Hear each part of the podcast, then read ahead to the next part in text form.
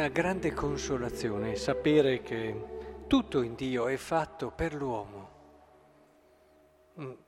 Anche il sabato è stato fatto per l'uomo e nel sabato troviamo concentrato un po' tutto il senso anche della legge, troviamo concentrato tutto il senso della creazione, tutto ciò che ha mosso all'inizio dei tempi Dio, tutto per l'uomo, tutto ciò che è, tutto ciò che accade, tutto ciò che è guidato e ispirato da Dio è per l'uomo e tradotto è per noi.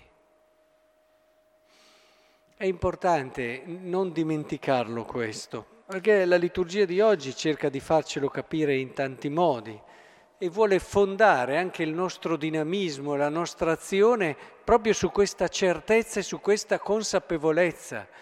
Quando ti alzi al mattino e sai che tutto è per te, solamente il peccato o una malattia può a volte distoglierci da questa verità e farci incupire, ripiegare su quello che è invece quel senso di solitudine, di abbandono, di non essere di nessuno. Dice la lettera agli ebrei che abbiamo appena ascoltato, che Dio non è ingiusto tanto da dimenticare il vostro lavoro e la carità che avete dimostrato verso il suo nome. State pur tranquilli che la memoria di Dio è molto buona e non c'è cosa, non c'è cosa bella che abbiamo compiuto e che abbiamo fatto che lui non solo non si ricordi, ma l'avrà sempre pronta come carta è come se Dio, quando noi facciamo un'opera buona, e subito la ricorda, la memorizza e la mette lì come una carta preziosa che potrà sempre usare anche quando noi magari nella nostra fragilità verremo a meno. Lui sa già che anche quella cosa lì la può usare e, e Dio agisce così con noi. Dio cerca sempre tutto quello che può essere per noi, per l'uomo, come dicevamo, e, ehm, e non dimentica neanche le nostre mancanze, eh? perché c'è chi magari dice Dio si ricorda e si dimentica, però è un modo di dire, diciamo. Io preferisco essere più preciso in questo senso, cioè Dio si ricorda tutti i nostri peccati, tutti, tutti se li ricorda tutti, ma se li ricorda col cuore di chi ama. E quindi se li ricorda per essere più pronto a venire incontro alle esigenze che conosce nel momento in cui vede anche il nostro limite. Quando tu ricordi anche la fragilità, eccetera, sai come intervenire, sai come agire, si ricorda dove cadiamo più spesso per poterci aiutare proprio lì. E è importante che partiamo dalla memoria di Dio, è una memoria meravigliosa e fantastica, la memoria di Dio. Che bello poter avere questa memoria anche noi. E avere davvero sempre nel cuore le cose belle delle persone e averle sempre pronte. Pensate, quando si vive una relazione con delle persone, eh, Succede no? che a volte compiono delle cose belle, ma tante volte a volte compiono cose anche sbagliate, magari anche proprio verso di noi.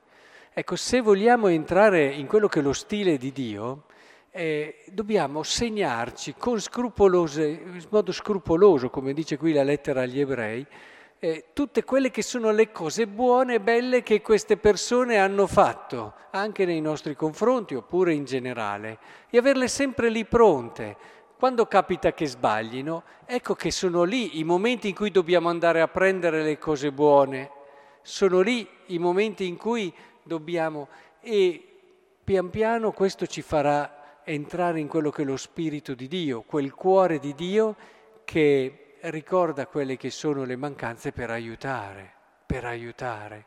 Non serve a nulla, l'abbiamo detto tante volte, una punizione fatta più per soddisfare quel rancore che abbiamo dentro, ma non serve, una punizione deve, può esserci e a volte è necessaria, ma sempre per far crescere, sempre per far crescere. Ora, dice qui, è l'altro tema fondamentale di oggi, che Dio ha fondato la nostra crescita sulla speranza. La speranza è la grande forza, eh? diceva tanti pensatori, ma in modo particolare Charles Peguy, che la speranza è quella che spinge avanti. Eh, le due sorelle, quelle eh, a volte si vedono, no? Due sorelle grandi e in mezzo la piccolina. E dici, beh, sono le grandi, stanno accompagnando la piccolina. E invece dice no, le due grandi sono la fede e la carità, la piccolina è la speranza, perché noi siamo sempre più portati a pensare alla fede, pensiamo alla carità e non ci rendiamo conto che è la speranza quella che trascina.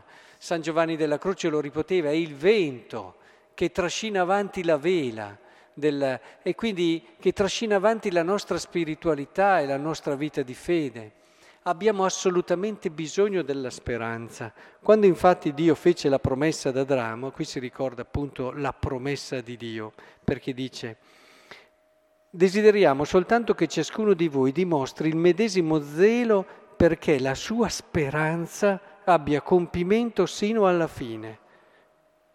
Perché non diventiate pigri. È, è proprio così. Cioè la speranza può pensare alcuni, eh beh, ho una bella speranza e allora incrocio le mani, tanto il Signore mi ha fatto delle belle promesse. No, la speranza, quella vera, è molto dinamica e ti porta ad agire ancora di più, ti porta a superare alla radice la pigrizia, come dice qui.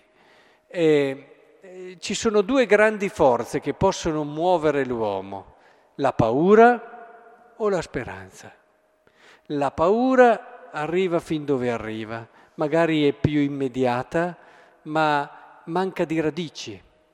E allora basta poco che poi dopo questo nostro agire venga lasciato, appena cessa il contesto, cessa il timore, non è radicato, non è profondo, ma quando c'è invece una speranza, una speranza che davvero ci stimola ad uscire da noi stessi, tira fuori delle risorse, perché immaginiamo qualcosa di bello, coinvolge tutto l'uomo la speranza e fa investire tutte le, le, le energie che abbiamo, le qualità che abbiamo, ci fa riscoprire anche più completi, eh, anche più belli.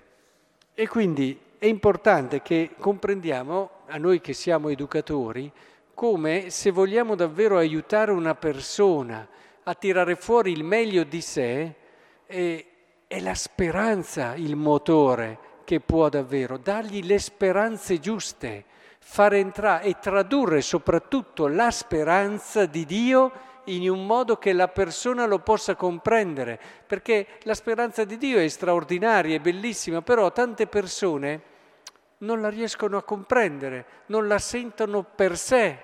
È un qualcosa che, vabbè, sì c'è, invece è compito nostro far, come dire, combaciare o avvicinare la speranza di Dio a quello che è l'attesa e il bisogno del cuore dell'uomo.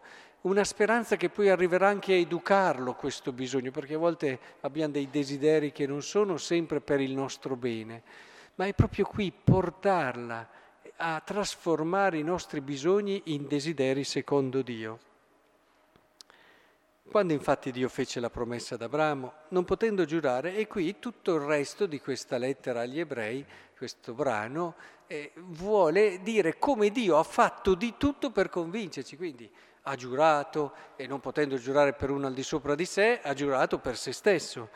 Perciò Dio, volendo mostrare ancora più chiaramente agli eredi della promessa l'irrevocabilità della sua decisione, intervenne affinché grazie a due, non più uno, ma a due atti irrevocabili nei quali è impossibile che Dio mentisca, noi che abbiamo cercato rifugio in Lui abbiamo un forte incoraggiamento. Insomma, ci vuol dire che Dio sta facendo di tutto perché noi crediamo alla sua promessa sta facendo di tutto e ha fatto di tutto perché la sua promessa e quindi la nostra speranza sia fondata e la sua promessa sia credibile, perché abbiamo bisogno di speranza come di ossigeno.